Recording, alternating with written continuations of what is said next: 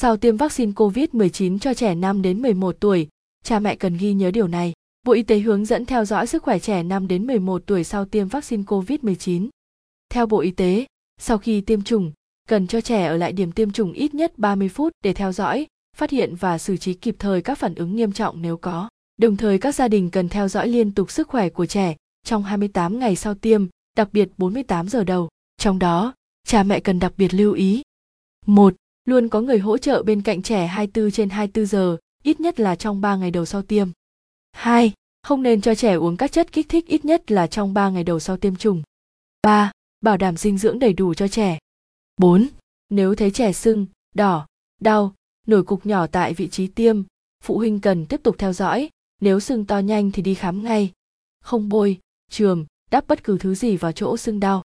5. Thường xuyên đo thân nhiệt, nếu trẻ sốt dưới 38,5 độ C cần cởi bớt, nới lỏng quần áo, chườm lau bằng khăn ấm tại chán, hố nách, bẹn, uống đủ nước, không để nhiễm lạnh, đo lại nhiệt độ cho trẻ sau 30 phút. Nếu trẻ sốt từ 38,5 độ C trở lên, cha mẹ cần sử dụng thuốc hạ sốt theo chỉ dẫn của nhân viên y tế. Nếu không cắt được sốt hoặc sốt lại trong vòng 2 giờ, cha mẹ cần thông báo ngay cho nhân viên y tế và đến cơ sở y tế gần nhất. Trẻ 5 đến 11 tuổi được cấp hộ chiếu vaccine. Theo ông Nguyễn Trường Nam, Phó Cục trưởng Cục Công nghệ Thông tin, Bộ Y tế, trẻ 5 đến 11 tuổi tiêm vaccine COVID-19 sẽ được cấp hộ chiếu vaccine.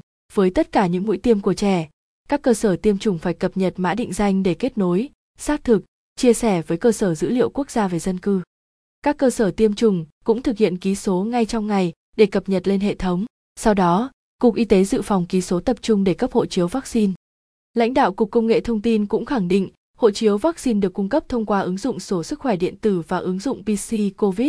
Với người không sử dụng hai ứng dụng trên, có thể tra trên trang web của Bộ Y tế bằng cách nhập thông tin gồm họ tên, ngày sinh, giới tính, căn cước công dân hoặc mã định danh, ngày tiêm gần nhất, sau đó khai báo email cá nhân để nhận hộ chiếu. Đặc biệt, người dân có thể in hộ chiếu ra giấy để sử dụng, ông Nam nhấn mạnh.